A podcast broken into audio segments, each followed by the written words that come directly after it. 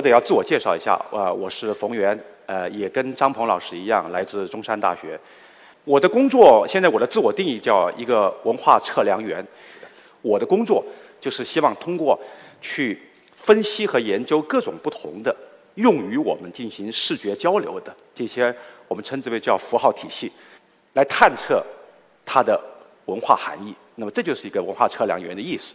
呃，几个月以前有一个中学老师的辞职信引起了大家的关注。我想大家没有人不知道这句话：“世界那么大，我想去看看。”我在给研究生上课的时候，同学们也都在议论纷纷。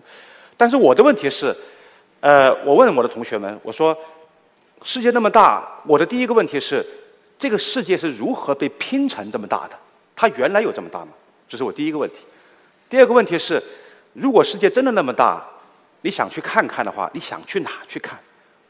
换句话说，什么地方可以成为你的目的地？那些目的地是客观存在的吗？还是被某些特征或者某些包装所重新把它包裹起来，吸引我们去的？如果是第二者的话，那就意味着我们一定受到了某种文化意图的诱导。好，那么。我再问同学们一句话：我说，如果世界这么大，让你去的话，你们会选择什么地方去呢？当然会选择自己没去过的地方去。我就指着课室后面那个后院，我说那个后院你也没有去过，你干嘛不去？这句话很简单，因为我们都选择有价值的地方去，那个后院没价值，因此我们就不会去它。正是这一点告诉我们一个道理：其实我们是在。一个价值体系，或者说在一个观看价值的体系的选择中，去决定我们去哪去看什么。由这一点，因此我就想起了我的一个关于这个观看和地理的一个思考的起源，就是这个。二零零八年，哈佛大学有一个小型的图书馆被整体赠送给中山大学。那么，呃，我是美国国家地理杂志的粉丝，啊啊，那么。那个正好这个图书馆里面有一整套的啊一百年以来的美国国家地理杂志。当时我的选择是，我希望看一看这个世界被拼合出来，中国在这个世界中到底占据一个什么位置。借助美国国家地理杂志是一个非常好的一个线索。因此我选择从一九零六年看到一九四六年，我们大致上可以看出来，它是一个早期现代中国的那个阶段。我的看法是这样的。我并不是随着杂志的那个线索去游山玩水，或者去啊，或者是一种猎奇式的态度。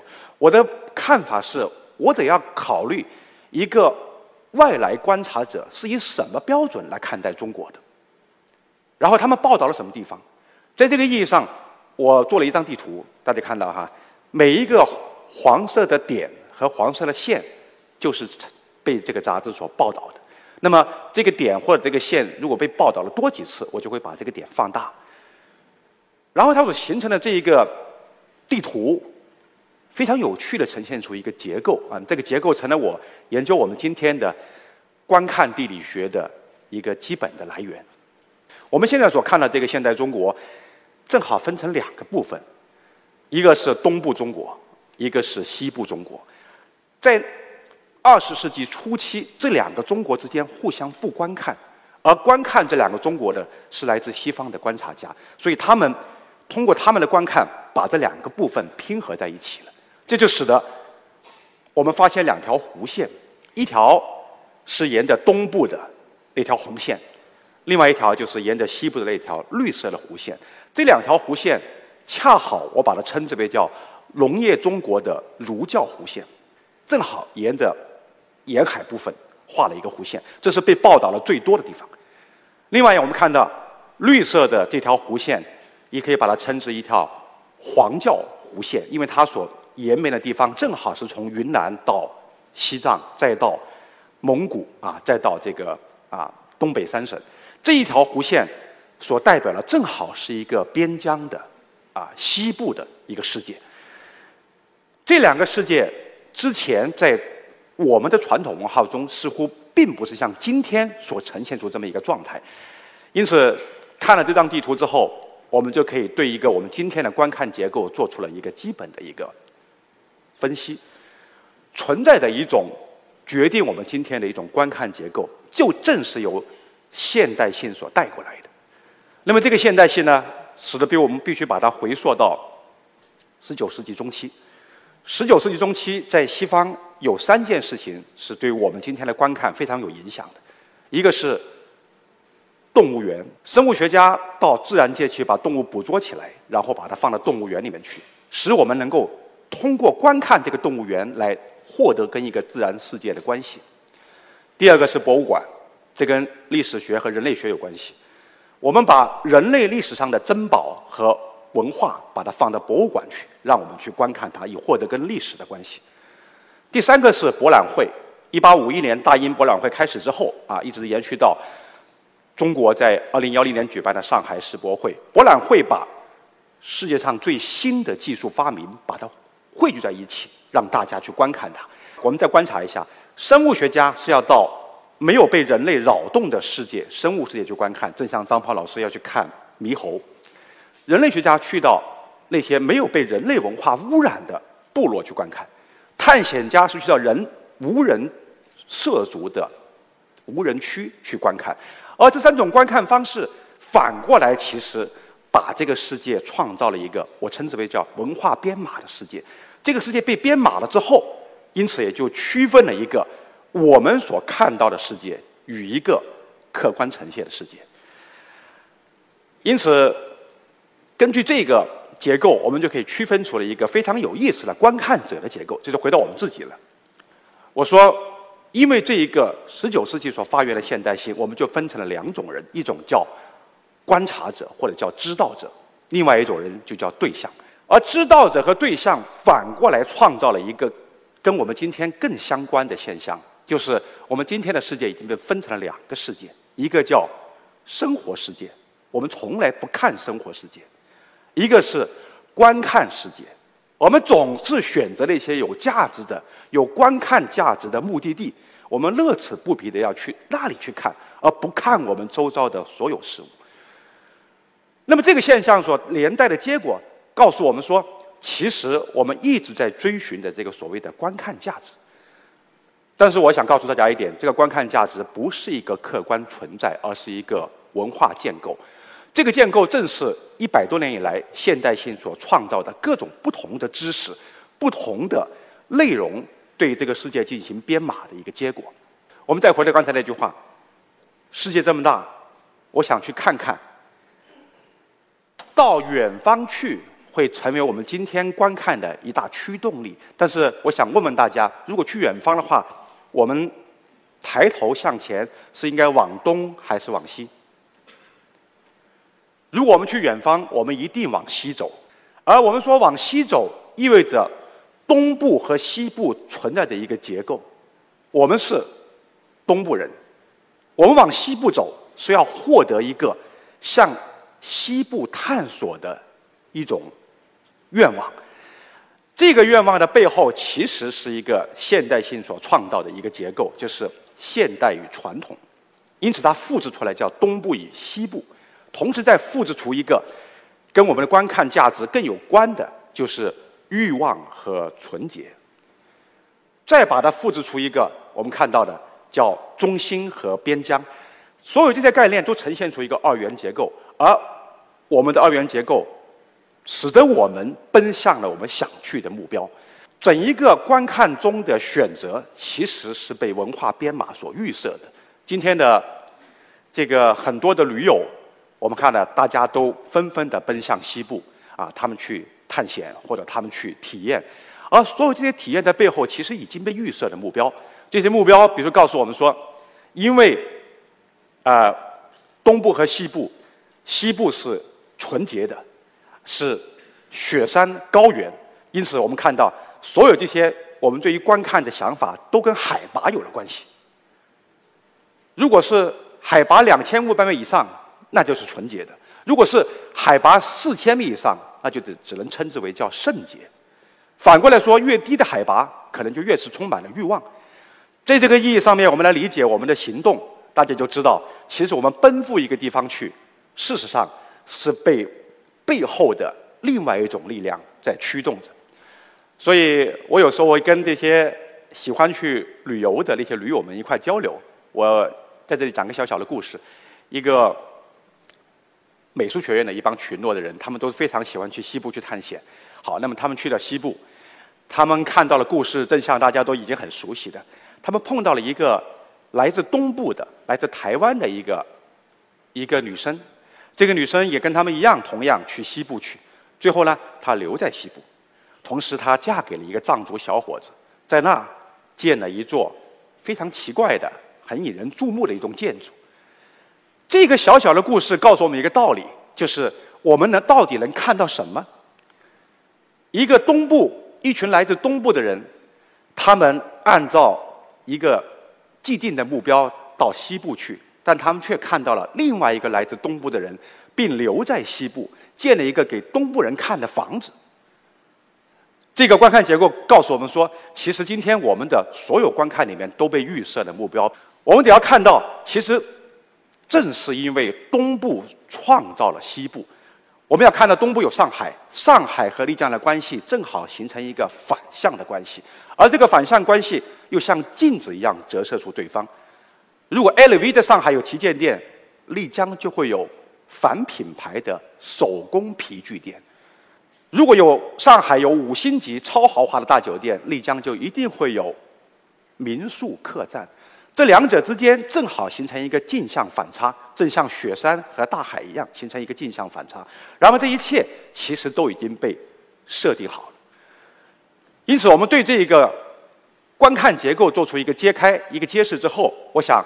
我作为一个文化测量员，我是如何来展开观看的？我想给大家在下面讲一个我自己的一个观看故事，就是这个故事。十几年前，我有一个保姆，曾经带我的女儿带到十岁啊，然后十多年以前就回乡嫁人。这个保姆名字叫做阿莲。今年春节，我追随广西的摩托大军，我回到广西家乡，因此我就顺道去看望阿莲。这是一个非常寻常的旅程。但是，我想在这里面，我们可以引发出一系列我们如何观察文化发生的一些表征现象。这个就是阿莲和他的孩子。我去看望阿莲的时候，正巧阿莲在建新房子。大家都知道，建新房子啊，当时建了一半。我当时问阿莲：“我说阿莲呢，钱够吗？”他钱不够。那我说：“呃，你打算怎么建呢？”他说：“我想买更多水泥砖头。”把房子建得更牢固，然后我希望能建三层，但是我的钱现在只能建一层半，我就先打上三层的地基，然后我再设法在以后有钱了再建三层。好吧，我说那我资助你一些钱吧。我问阿莲我说你把钱拿来打算怎么用呢？他说我一定会只能用买更多的砖头啊，买更多水泥。我说你不买一些地砖呐，买一些好的一些装饰材料贴一贴嘛？他说不可能，不能做这样的事情。大家看到。阿联建新房子的这么一个举动，代表了我们观察文化发生的第一个变量，我称之为叫经济变量。在这里呢，我得套用一个生物学的一个原理啊，那个我称之为叫天堂鸟原理。这个生物学家在巴布亚新几内亚观察那个天堂鸟，长着绚丽的羽毛的天堂鸟，他们发现这个天堂鸟必须有三个条件：第一是食物充足，第二没有天敌，第三。有相对独立的生存环境，羽毛就会长出来。因此，我们看到，在经济没有越过门槛之前的时候，人们从实用为主，一切以实用为主，文化很难发生。现在我们做第二个假设：假设我是个亿万富翁，我很有钱，我也愿意给阿联很多钱。那我们想想看，如果阿联拿到很多钱之后，他会干什么呢？当然，我没有这么多钱，但是我们可以到阿联的家乡旁边去观察一下，你就会发现。旁边的一些新的小镇，正好应和了第二个变量。这个变量我称之为叫羽毛变量。我们看到这个就是在阿联家乡旁边大约四五十公里远的一个新的小镇。这个小镇上面拔地而起的建筑都装饰的美轮美奂。好了，那么我们也得观观察一下，这些羽毛长在这些建筑的什么身上，什么地方？它们就长在它的正面，侧面是一点都没有。大家看到这个是整一条街的一个背面，这个背面是一根羽毛都没有，所有的羽毛都长在脸面上。这一点告诉我们道理，就是即便是经济增长、富有了，文化也必须用节约的方式来使用它。所以，因此背面并不参与到一个视觉交流的这个层面上去，背面是一块瓷砖也不贴啊，这是典型的正面率原则。我想问大家再问一个问题，就是如果这个小镇不断的经济增长，人们变得越来越有钱，会发生什么样的现象呢？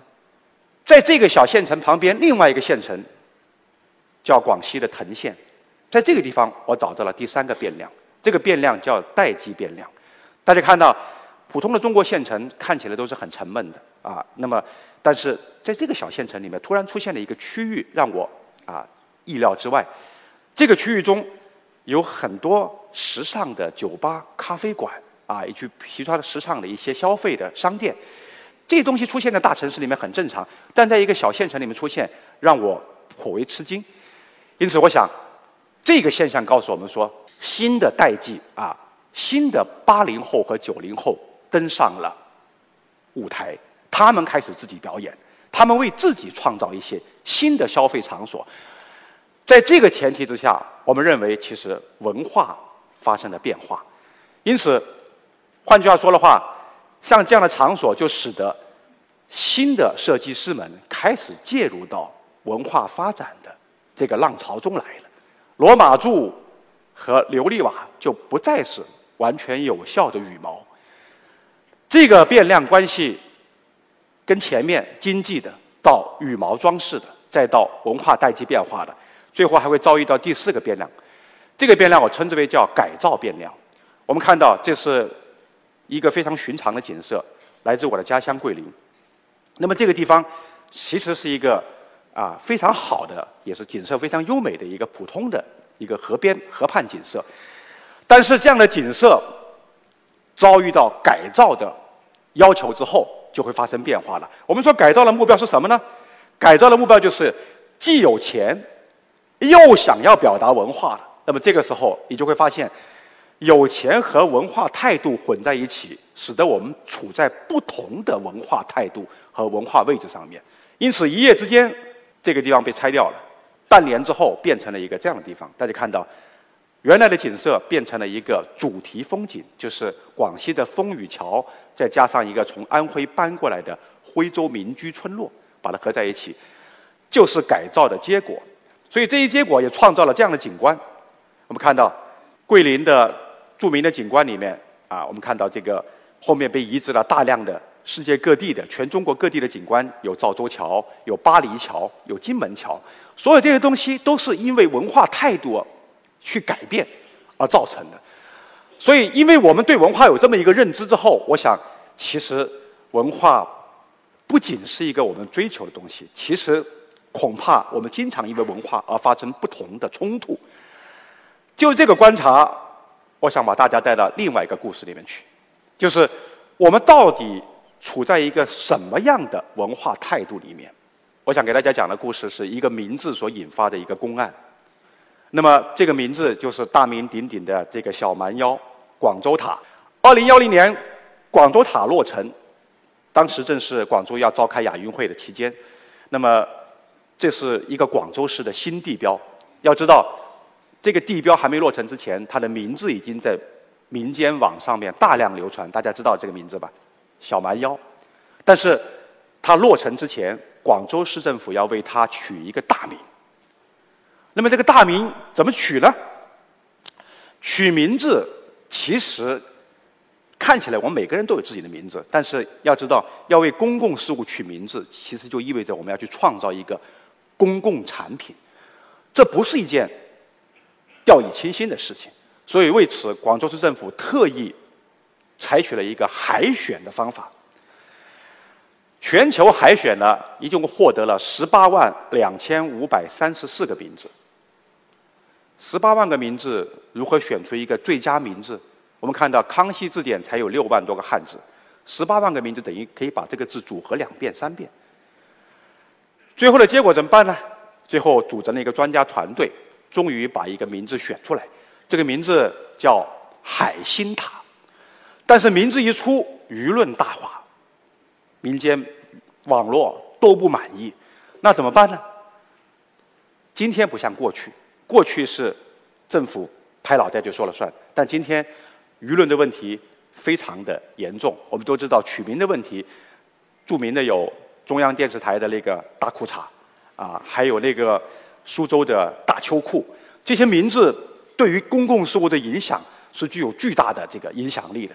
所以广州市政府不能掉以轻心，因此最后他的委托中山大学，我们中大的陈校长带队。把我们叫在一起，组成了一个疑难杂症专家组。我们要对这个塔的命名对症下药。我们得选择一个名字，什么名字最适合这个塔？我们先看看这个之前被评出来的十名，第一名是海心塔。为什么人们不愿意喜欢它呢？我们再看看别的名字。有很多名字取得非常有想象力啊！我们可以看到哈，呃，民间的名字排在左面，啊，官方的名字排在右面。民间的名字里面最厉害的名字就是这个名字，叫杨巅峰啊，羊城的巅峰啊，所以杨巅峰是一个非常具有想象力的名字啊。当然，这不能成为大名啊，这是肯定的。广东话。来念这个词的话，大家会觉得有意思。我们可以看这个图像的对比，这个塔是一个像曲柳的一个曲线。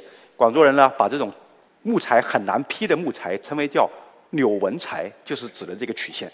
大家看这个这个这个两个之间的关系还是蛮相像的。小蛮腰嘛，我们看到大家看到，因为婀娜多姿的腰，那么这个腰当然还是一个比较褒义的一个说法的，但这个就不怀好意了。这个名字叫真理塔，大家看到哈，这个真理塔就把一个打针的针筒，跟这个广州塔的这个形象把它合在一起，所以羊巅峰、小蛮腰、真理塔啊这些东西，在网上面喧嚣一时。如何来获得一个大家都认可的名字，这不是一件容易的事情。好，那么我们的专家小组们一起来讨论如何办呢？当时我们的。中大的历史学家刘志伟老师说：“其实啦，我就认为十八万个名字，我们想不出更好的名字，我们就认为广州塔就是最好的名字。但是，但是广州市政府当时规定，什么名字都可以要，唯独不能要‘广州塔’三个字。这个难题就来了。好吧，我们既然是疑难杂症小组，那么我们就来解决疑难杂症。好，我就想出一个方法，解决文化对立的方法。”来为这么一个很难解决的公共事务找到一个定论方法，就是这样。第一，我们的寻找命名的来源。我说名字千千万万，但是无非四个来源。第一是因形得名，小蛮腰就是因形得名，得名，长得像个腰嘛，它就叫小蛮腰。那么也有它的案例，比如说西雅图有一个塔上面有一根针，所以它叫天空之针，这个都是。因形得名，第二个因地得名，在广州嘛叫广州塔，在迪拜嘛叫迪拜塔，这个很正常。第三个，我们可以称之叫因缘得名，血缘、亲缘啊，或者说是地缘，比如说上海叫东方明珠，这就是源自于一个人们对它的一个认可，这个认可就是一种基于地缘和历史的一个关系。那么在广州嘛，我们可以称之为叫岭南，或者是南岳，这个都是。因缘得名的一个方法，第四个可以叫因素得名。台北有幺零幺大厦，一百零一层就叫幺零幺；广州有六十三层，那么有六十三层就叫六十三层大厦。好了，四个方法我们看到，无论选哪个都没有问题。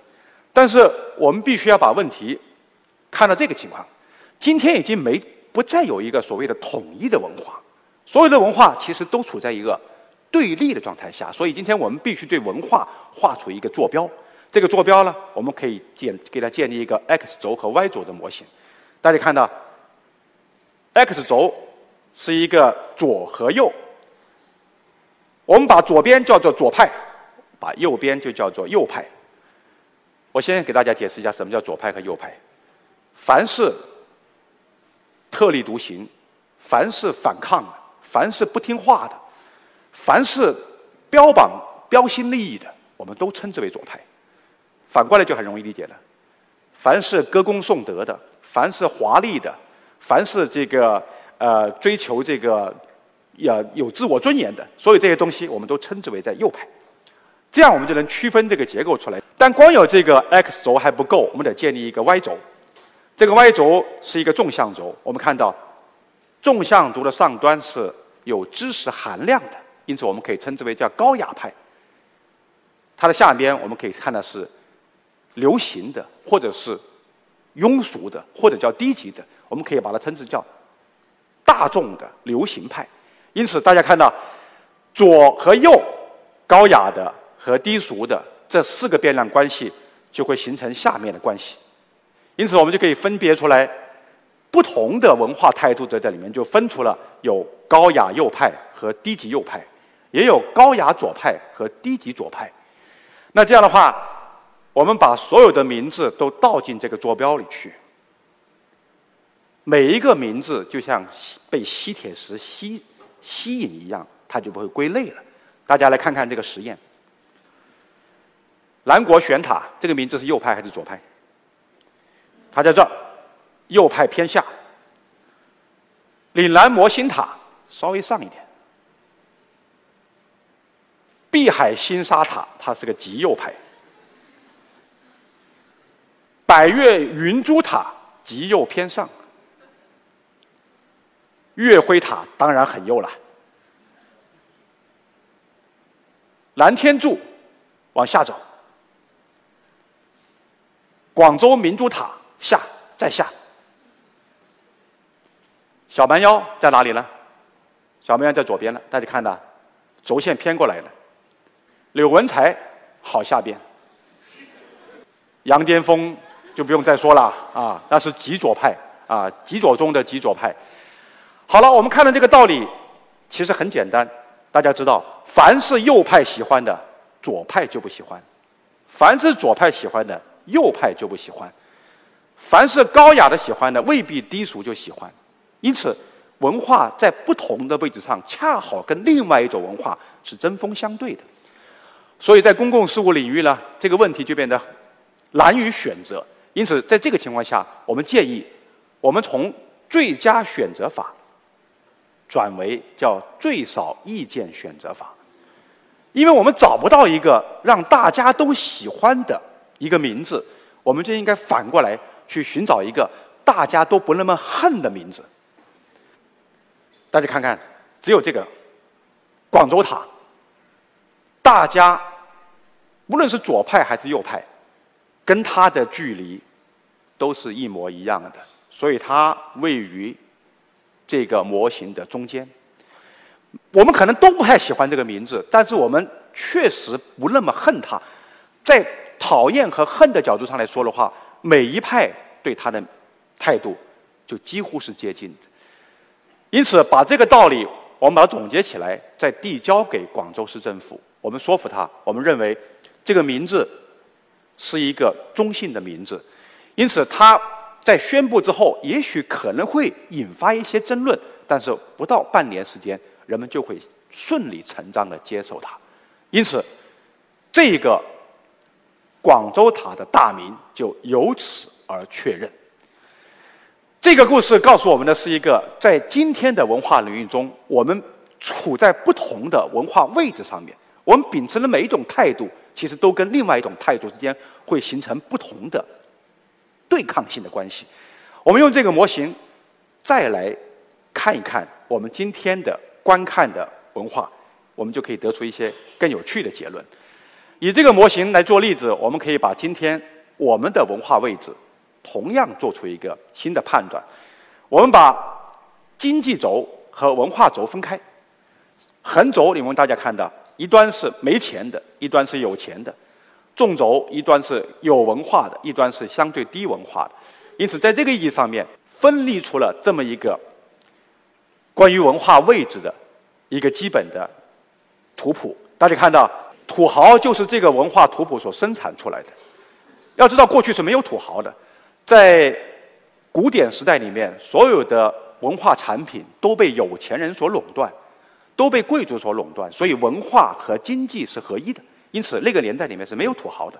只有当文化和经济分离，当最有钱的人不是最有文化的人的时候，那么土豪就被这个结构所生产出来，它位于低俗右派那个位置上面，那就是土豪的位置。所以土豪的位置反过来所对抗的那位置是谁的位置呢？正是今天最有创意的、具有反叛精神的年轻人的位置。因此，我们可以再把这个图往下延伸，大家看看这个图告诉我们说，其实并不就是居中就好，走到极端才可能会好的。如果走到极端的话，我们可以看到这个道理了。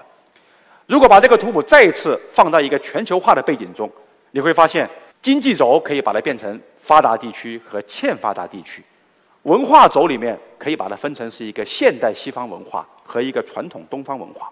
在这个意义上面，文化又被确定了一个在全球化条件下的一个位置。在这个位置上面，我问大家一个问题：云南丽江在哪个位置上面？云南丽江就是欠发达地区加上现代西方文化的一个混合体。所以它处在另类的位置上面，在左上角。反过来说，土豪和暴发户永远位于右下端，它是一个有钱加上文化不创新的一个混合结果，所以它就处在右的下面。我们再打个把这个模型再往下放一遍，我们的文化测量的地理学就出来了。大家看到，其实一个东部中国和西部中国。一个发达地区和一个欠发达地区啊，一个经济高经济资本和低经济资本，其实具有了同样的一个轴线的对应关系。在这个意义上来说的话，我们再把一个城乡关系放进去，你会发现，城市中国和乡土中国之间也呈现出一个文化的一个图谱。因此，这样一个为今天的文化态度绘制坐标的一种做法，揭开了我们今天。去世界这么大，我要去看看的那个目的地之谜。我们要去哪呢？其实我们所有的目的地都被这个文化图谱所设定好了。无论我们迈向何方，我们向东部还是向西部，其实他们都是相互塑造的一个镜像。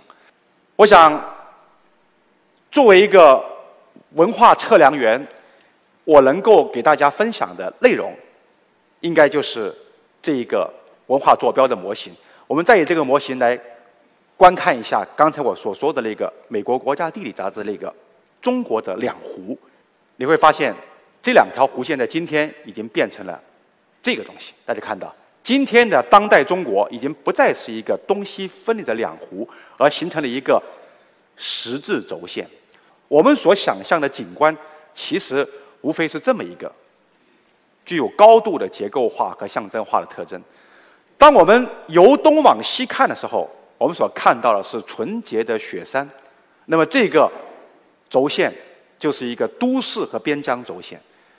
好，那我们从由西往东看，你会看到一个纯洁和欲望轴线。越往东部，越充满了灯红酒绿的欲望。然后我们再看一看，由南往北看，现在我们在深圳，我们的祖国的南方。然后。由南往北看，我们能看到的是历史和现代轴线。因此，北京所代表的传统和历史，就是这条南北轴线的景观。最后，我们反过来由北往南看，那就是我们今天的所在地深圳。而深圳作为一个新兴的城市，今天创造了巨大的人造景观，而这些景观其实预示了我们今天。正在从一个内向的世界向一个更加外向和开放的世界迈进。也许，我想这并不是因为大家，呃，我们说要去到某个地方，或者说我们选择一个目的地应该秉持什么样的道理啊？我不是一个导游，或者不是一个啊旅行社的经营者，但我想告诉大家去，我们今天不论迈向何方。其实，我们都应该去考虑一下，今天这个世界其实是如何被创造出来，而这一切其实都取之于，或者说要依赖于我们自身跟它的一个合谋。如果我们更加具有一种文化测量员的一种分析方法的话，那么我们可以促使这个结构能发生一个更有益的变化。好，我就说这么多，谢谢大家。